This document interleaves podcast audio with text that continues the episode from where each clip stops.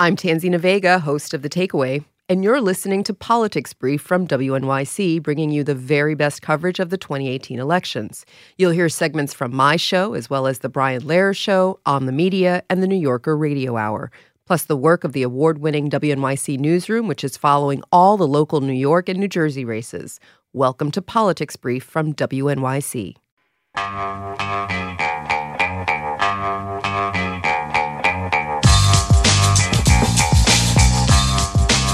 The Democrat platform is a 2018 socialism, open borders edict. A fair shake for working families is on the ballot. Perhaps most importantly, the character of our country. It's the Brian Lehrer Show on WNYC. Good morning and happy election day, if it is a good morning as Eeyore might say, and if it is a happy election day. I know many of you in our area might be experiencing a little PTSD this morning, remembering the morning after the 2016 election and waking up in shock and wondering things like, what am I going to tell my daughter? And obviously, some of you listening voted for Donald Trump two years ago, and that's democracy. But with a sense of place here in the greater New York area, we know many more of you might be having a little PTSD today. We will follow whatever breaking election day news there is during our show this morning. We will share tips and information that might help you vote however you're going to vote. We'll take lots of calls. We're already seeing reports of some malfunctioning voting machines in a few places in our area and long lines. I voted at 6:20 this morning and was number 23 at my polling place, which is a lot of people voting in those first 20 minutes. I typically vote that early before I come to work, and 23 by 620 is a lot.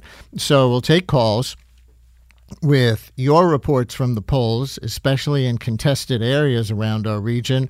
We've got WNYC and Gothamist reporters out in the field at polling places, and we've got some other special guests along the way these next two hours. Our first call in this election day morning has to do with the massive gender gap that the polls are indicating. We will call it an informal, unofficial, thoroughly unscientific Brian Lehrer Show exit poll question only this to start out. How many of you are voting today differently from your significant other of the opposite sex? 212 433 WNYC 433 9692. You are invited if you are voting differently in any race today from your spouse or your boyfriend or girlfriend, and in this case, it would be your spouse or boyfriend or girlfriend in a heterosexual relationship for obvious reasons, since we're trying to gauge how the gender gap is playing out in our area. Who's in that boat this morning? Are you? 212 433 WNYC 433 9692. Husbands, wives, girlfriends, boyfriends of anyone who is voting differently from you in these gender gap times, give us a call and tell us what race this has come up in for you, what kinds of conversations about it you've had with your significant other, and maybe why you think your politics are different at this time. 212 433 WNYC. If you are voting differently in any race from your spouse or your boyfriend or girlfriend of the opposite sex or opposite gender today at 212 433 9692. And as your calls are coming in, we welcome our first election day guests. Charlotte Alter national correspondent for Time, has been writing about women's massively increased involvement in politics since the 2016 election. And Scott Bland is editor of Campaign Pro for Politico. Hi, Charlotte. Hi, Scott. Happy Election Day and welcome to WNYC. Hey, Brian. Thanks for having me. Thanks for having us. Charlotte, you wrote last month about how the election of Trump begat the Women's March, and the Women's March begat local organizing all over the country. Are we seeing a culmination of that in women led get out the vote efforts today? Yes, absolutely. I mean, even if you just look at what we're seeing in Georgia, where uh, thousands, hundreds of domestic workers have knocked on thousands and thousands of doors, led by uh, the National Alliance of Domestic Workers. You know, they, uh, sorry, the National Domestic Workers Alliance. Um, you know, there is a tremendous amount of enthusiasm on the ground from these women who, uh, you know, see this as a critical moment for the issues they care about, for the people that they care about, and they're basically really putting their back into it, and they're doing absolutely everything they can to get out the vote.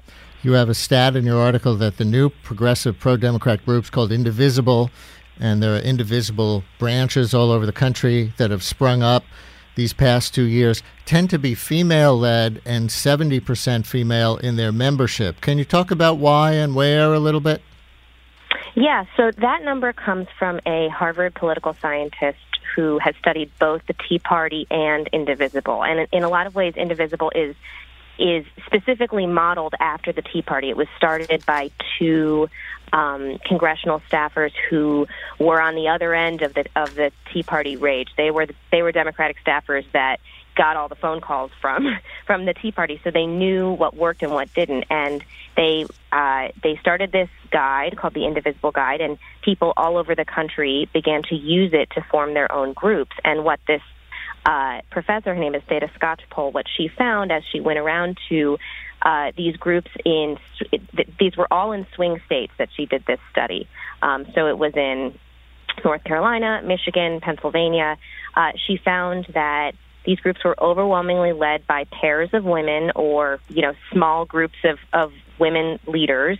Um, their leadership was overwhelmingly female, and most of the people who showed up to the meetings were women. And in my reporting on these groups, uh, you know, I, I visited a couple groups in North Carolina for that story. You know, it would there would be a, a room full of people, and then maybe two or three of them would be men. Um, and Skocpol says that that's really not what she saw when she was reporting on the Tea Party. Really interesting. Scott, you wrote last week that the Democrats had just raised on Halloween their 100 millionth dollar in campaign donations for 2018 congressional candidates, a massive midterm haul. How does that compare to other recent elections? uh, it, it completely blows it out of the water. And and that hundred million was uh, specifically only online, um, huh. which which is uh, that, that that's a really unprecedented uh, thing that we've seen uh, this time this time around. And we, there's just been an exponential uh, growth in the number of uh, Democratic supporters who are donating to individual congressional candidates uh, via Act Blue, which is the, the the Democratic fundraising platform that, that most candidates use for, for online donations, and they uh, they keep track of all sorts of stats uh, around the stuff, and a lot of that has been driven by by women uh, as well. But what we've seen it's just flooded money into the Democratic Congressional Campaign Committee, into all sorts of different campaigns across the country, and uh, a lot it's it's really kind of turned a, number of races on on their head because you've got uh, Republican incumbents in some areas who have never really run a competitive election before, all of a sudden facing candidates who not only just have this popular energy behind them from local groups like Indivisible or other activists, but uh, are able to run these viable uh, uh, professional campaigns that, that are really putting some of them on defense. Who gave all that money? I mean, the Republicans and certain anti Semites would have you believe it's all George Soros. Um, but if it's coming from online donations, I have a feeling he's not going to some online site and uh, you know clicking I donate uh, twelve million dollars. No, this is this is uh, this is not George Soros. This is coming from millions of people uh, around around the country. I mean, it's all you know. They're huge files, right? Because we're talking about you know a hundred million dollars just to one group. But you, you can download the, the the files off the the FEC website and and take a look for yourself. People are giving in increments of one, five, ten, fifty, a hundred dollars or more, and and you can see you know the average online donation to a lot of these candidates is is in the ballpark of forty, fifty, sixty dollars. These are this is the uh, accumulation of hundreds of thousands, millions of, of activists deciding that they, they you know, that they want to do something to try and help a candidate who may or may not be from their neighborhood. Right. And because you uh, report on both parties, how does this compare to Republican congressional committee donations for today's election in sum total or in donation size or however you want to characterize it?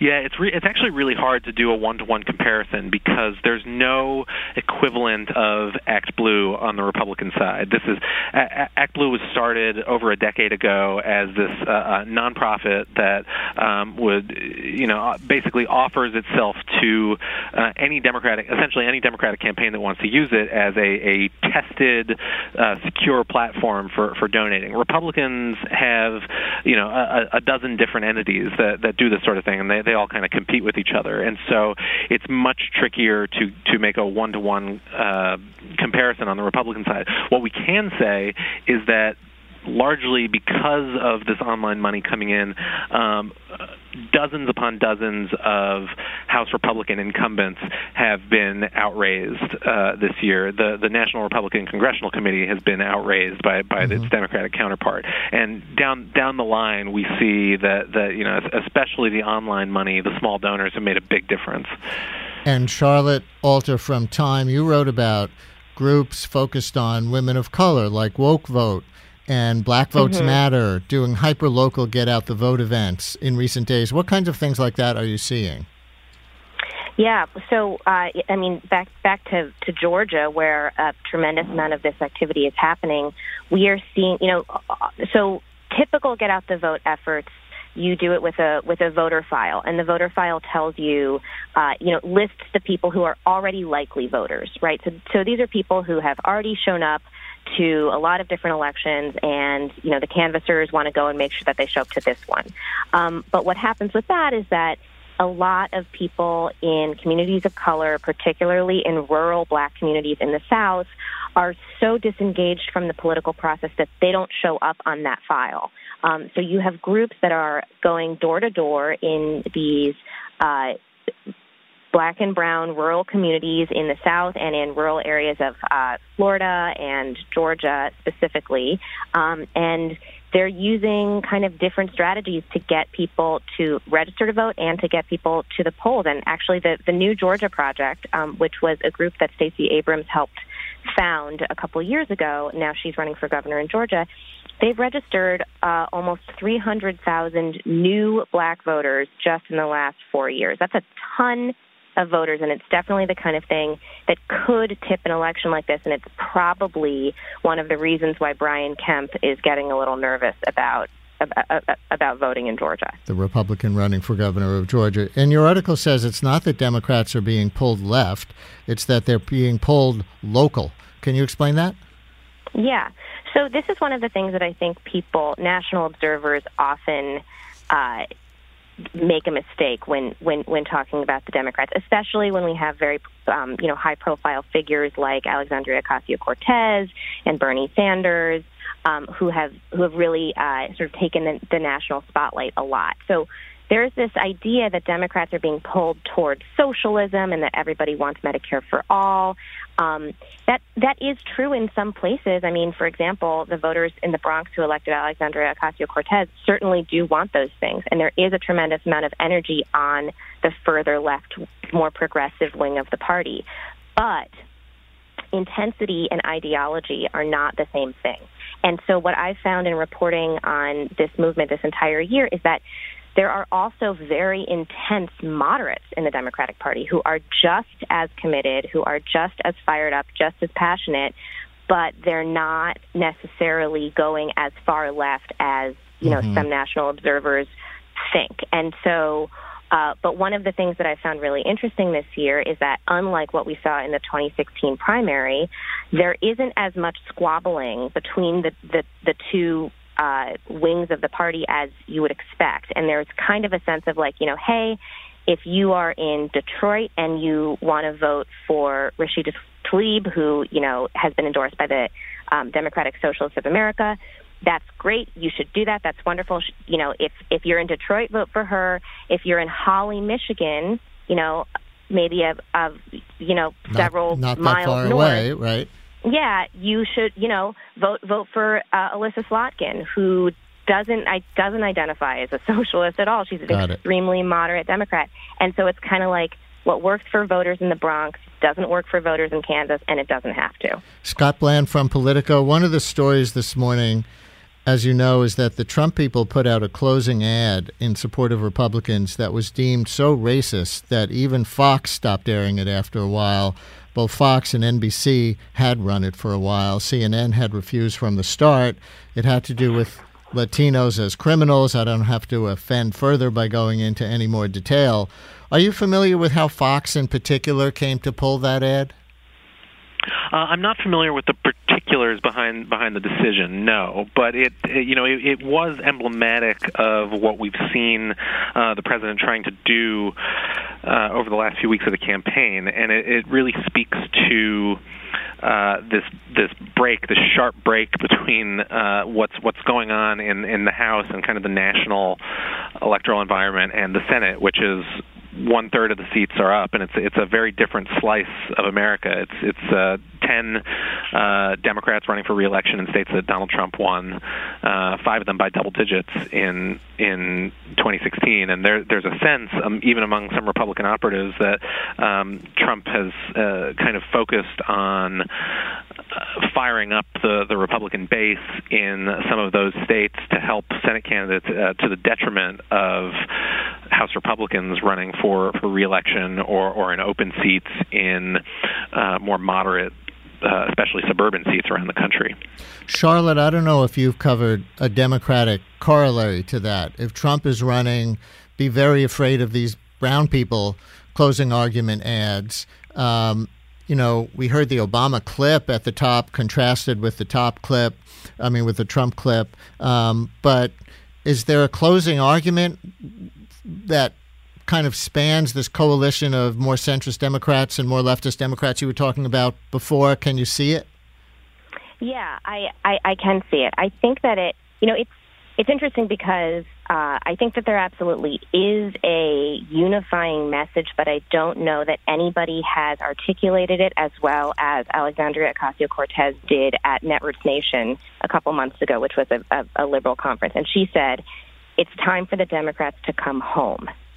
And what she meant by that was to recommit to, you know, deeply progressive values, uh, you know, from the from FDR's time. But that message of coming home of recommitting to uh, to to family values, to American values, of Democrats as the party that helps people take care of sick people and their family, as the party that keeps families together at the border, uh, as you know the the the party that respects you know people's right to marry who they want to marry.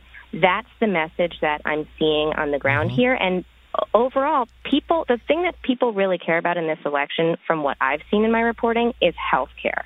And Democrats have run a really Democrats have a really strong message on health care, which is that, hey, Republicans tried to take away your health care and we helped you keep it. So vote for us. I think that's really their message. And I guess we'll see if that's enough to take the House or maybe the House and the Senate, and how many governors and state legislature seats uh, when Trump and the Republicans are running on identity and what kind of a country we want to be. We will see if the health care message as central uh, is enough to sway it tonight. For now, we leave it here with Charlotte Alter, national correspondent for Time, and Scott Bland, editor of Campaign Pro for Politico. Thank you both so much. Happy Election Day again. Thanks for having us. Yeah, thank you. You're listening to the Politics Brief podcast. We'll be right back after a quick break. And listeners, we're collecting your polling place stories on our Twitter feed. We'll t- take calls on that later in the show as well. But if you're having a good experience or a bad experience, or if there's anything you want to report from a polling site, tweet it at Brian Lehrer and we'll read some of them on the air and we'll take your calls on that later. But right now, to our call in for these gender gapped times, if you are voting differently in any race from your spouse or your boyfriend or girlfriend of the opposite sex or opposite gender, how is he or she voting and how are you voting today? 212 433 WNYC with a record gender gap being measured by pollsters leading up to today. 212 433 9692. And Stacy in Fanwood, you're on WNYC. Stacy, thank you so much for calling in. Hi. Hi, Brian. Longtime listener, first time caller. Thanks for taking my call. my husband and I are on opposite sides of the political spectrum, and the last two years have been some of the most challenging times in our relationship. Um, I have we have two young girls though, and I brought them to the Women's March in Morristown, New Jersey last year. Um, uh, just uh, trying to make sure they know that I've done everything I can for their their rights mm-hmm. and their future in this country. And how do you and your husband talk about this? Well, uh, in the early days after Trump was elected, not much at all. Uh, the, it was tough to, to talk about anything, uh, but we've had a lot of sort of time to let those wounds scab over a little bit, and now we've had some sort of more open dialogues about the issues that are important to him and the issues that are important to me. And so, how's it playing out on election day? Is it particular candidates, or how is this expressing today? Well, I live. We live in New Jersey, so we have uh, two pretty terrible options here for Senate. But um, I'm voting my party line. I'm voting for Bob Menendez to keep the seat blue, and uh, and he's doing his thing on the Republican side, voting for Bob Hugin. Uh, I know he's going to do it. He knows I'm going to do it, and you know, I guess we kind of cancel each other out in this mm-hmm. state. But it's important that we both that everybody gets out there and votes today. Stacey. Um, I'm not sure what dinner is going to look like tonight, our dinner time conversation, but uh, we'll be watching the results later. Let's see. How about blueberries and beets? So you've got blueberries and beets. That's kind of an odd combination, but you know what, Brian? I think it could work just like we do. Stacey, thank you very much for your call. You know what? We've got a lot of that same story coming in. The particular race that she referred to, I think our next caller is going there too. Michael in Montclair. Michael, you're on WNYC. Hi. Hi, hi, Brian. Long time listener, first time caller. Vedran. So you and your wife different? Well, we I'm I, I'm independent. She's Democratic. We always vote. Eh, you know, in our 20 years Democratic, uh, we're polarized on one uh, candidate, and that's Bob Menendez. Um, I and I, I I'm vo- I voted already. I'm a I'm a I'm a mail-in. She is not going to vote for him, despite my entreaties for her, and it encapsulates, I think, a, a wider de- national debate about uh, uh, that everybody struggles with, both parties, and that is uh, the the you know holding your nose and voting for the guy who's going to represent your values, even though he doesn't represent your values. And you know, it, it's emblematic of the Republican Party and and voting for Trump because they uh, like his policies, but and look away from and hold their noses mm-hmm. when the, about they the individual. support him. Uh-huh. Uh, and and you know and and it's just you know uh, I know that Menendez has not been convicted of any crime, but there's enough evidence on the table right. that a lot of people are shying away from supporting a candidate despite his very progressive record who has been accused of with very credible evidence. Michael, thank you for your call. We'll go next to Carla in Stamford. Carla, you're on WNYC. Thank you so much for calling in. Thank you, Brian. Um, my husband and I are completely and utterly on the other side of um, each other politically. He was born and raised in Ohio um, by Republican parents. I was born and raised in uh, the New York suburbs also Republican uh, parents, but I'm a very progressive Democrat. I have to say that my husband, since Trump, did let go of his Republican affiliation and went independent, but I'm confident that he's still voting Republican. And um, you know, it's we're both political animals, so it's very interesting in our household how we handle it. How much do you think the differences between you are gendered in any way. That is, because you're a woman, it influences how you see things. I know you talked about how you each grew up, but at this moment, when there's such a gender gap in politics, and for people who don't know, a gender gap generally means uh, the difference between men and women um, in the same races. If a candidate gets, let's say, 60% of the total vote, uh, but they got 80% of women and just 50% of men, that's a huge gender gap. That's what the gender gap is. So how how much of it in in your case, if you've thought about this at all, do you think comes from gendered interests, gendered perceptions, anything like that? Oh, I I completely think it's gender issues. However, my husband does not subscribe to that. He denies that, and um, I'm not sure what else a man can do these days. I mean, how could you how could you agree if you're a, a guy? Um, how could you agree that the things that the Republicans are putting forth, which block women's rights, are okay, and still live in the household with a, a person who knows that that's not true? I mean, you you just he's in denial. I think. I think he's in denial. What And- can I tell you? and how do you- And, and I think Go ahead. but but for me, it's clear that the uh, Trump and Republican agenda is so anti-woman and so gender-based.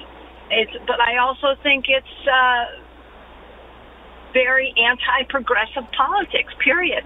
And if you are somebody who's grown up thinking that progressive politics is really socialism or that terrible word communism, then you're going to vote against it. And I think that that's where my husband is also. However, I'm clear that even though the Democratic Party has had terrible problems fighting against itself um, during the last election, it is the party that does work for the American public. And I believe firmly that the Republican Party is basically for its own self. Carla, So- th- there you go. Thank you very much for, for your call. We really appreciate it. Good luck to you and your husband as we continue for another few minutes with this call in for these gender gapped times. One of several election day call ins we're doing this morning. If you are voting differently in any race from your spouse, or your boyfriend or girlfriend of the opposite sex or opposite gender, how is he or she voting and how are you voting today? 212 433 WNYC 433 9692. And we'll go next to Retha in Babylon. Retha, you're on WNYC. Hi. Hi, Brian. How are you? I'm a uh, recent listener and first time caller. Thanks for taking my call. Glad you're on. Thank you. So, my husband and I, uh, we are, I'm a registered Democrat. He's registered as independent. And um, I was telling the woman that answered the phone that in the last election, I'm not quite sure how he voted. And in this election, pretty much we voted um, along the same uh, lines in most of the races, but then there are a few races that I, I'm not quite sure how he voted because he doesn't tell me. So, So he does. one of our big problems. He doesn't tell you. Why do you think he doesn't tell you? Well, he doesn't tell me because he says I can't. I cannot force him how which way to vote. He doesn't believe in voting along party lines. He really believes in, um, you know, looking at the candidates, and if they are in a different party, he's happy to vote for them, even if they're in a different party. If you know they, what they, their platform matches his values.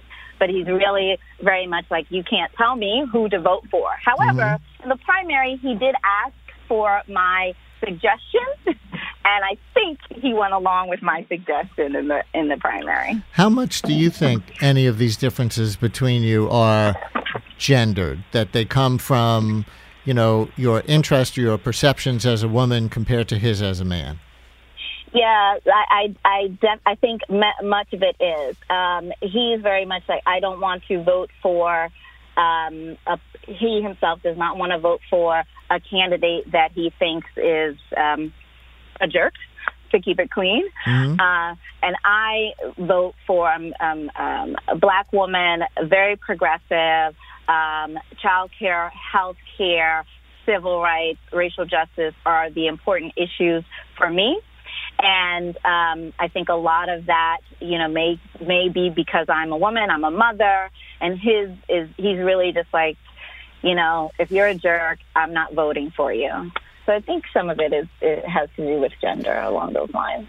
Retha, thanks for checking in. Happy election day and call us again, okay? Thank you, Brian. Okay, bye bye. Hap, uh, Abby in Teaneck, you're on WNYC. Hi, Abby. Hi. how are you? Good. Good. voting So, um, today? Did you vote already? Yeah, so I voted this morning, but my husband refuses to vote. Refuses to vote. Does he often refuse to vote? Yeah, he didn't vote in the last election either. He just feels like he his voice will not be heard no matter what, and he doesn't have enough education of the candidates, and he just thinks he should be speaking for himself. So he's just not going to vote. And so, how do you come to the conclusion that you have enough education about the candidates? Um, I did some research and I talked to some, you know, friends of different views and tried to gain gain my own knowledge. But you know, kind of, um, you know, I voted to the left. Um, but also, I, in general, I just think no matter what, even if we're not ed- as educated as we, as we should be, we have the right to vote and we should definitely use it. Mm-hmm. And do you think your politics are different from your husband's, or is he just totally unengaged, disengaged from politics? We, I think we're pre- actually pretty similar in our politics, but um, he just he has these different views, um, and it, I, I mean, he has a right to his own opinion, so it, it is upsetting at times, but he Is doesn't it- want to vote. He doesn't have to vote. But I did bring my son this morning, Mhm. um, and actually, my dad, he's a radio host, Harvey Wasserman. He, he's very liberal and to the left, and my mom definitely voted to the right. So. What do you What do you say to your son about the fact that your husband doesn't vote, if you talk about it at all?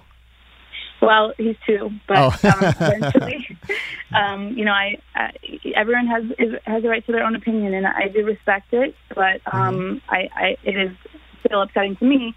I mean, I have I live in a very diverse community where we all have different. Um, I live in the Orthodox Jewish community, so half of us are liberals, half of us are Republicans. So we're always dealing with differences of opinions.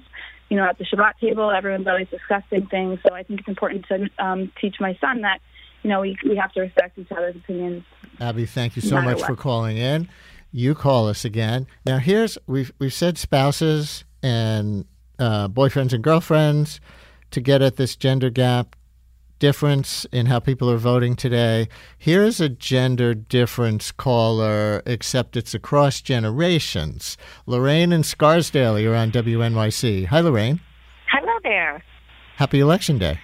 Oh gosh, I'm looking forward to voting with my son. The reason for my call is that uh, you know uh, my son and I are at polar opposites on the spectrum. He is such a staunch Trump supporter. I am not, and it created an opportunity for me to put up or shut up. You know, as a parent, you say, "I want you to be happy. Doesn't matter what you do. Happiness. Follow your dreams." Mm-hmm. And when this came along, it was my I had to decide: do I support my son in whatever he pursues, or do I have to agree with what he's doing in order to support him? So it was a good opportunity, and I happened to I to to solve that riddle. I bought him his "Make America Great Again" hat, so that he knew that I didn't support Trump, but I supported him.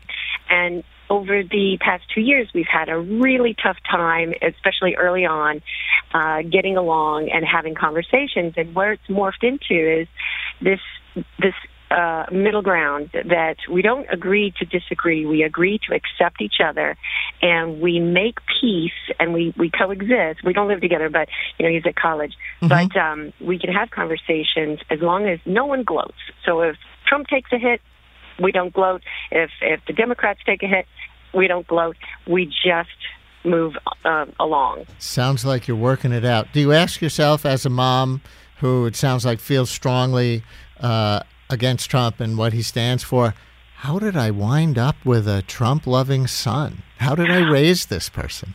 You know, I know. I think I know why. I think he was very bullied as a kid in school, and he he was never a part of of the the winning team. And I think that this gave him a chance to be part of a winning team, and it felt really good. Uh, but it, I think that that is playing itself out because I believe in him. I know who he is, and he cannot support the kinds of things that are going on for uh, for those reasons for very long. And so I'm seeing cracks in this, you know, very firm support of Trump.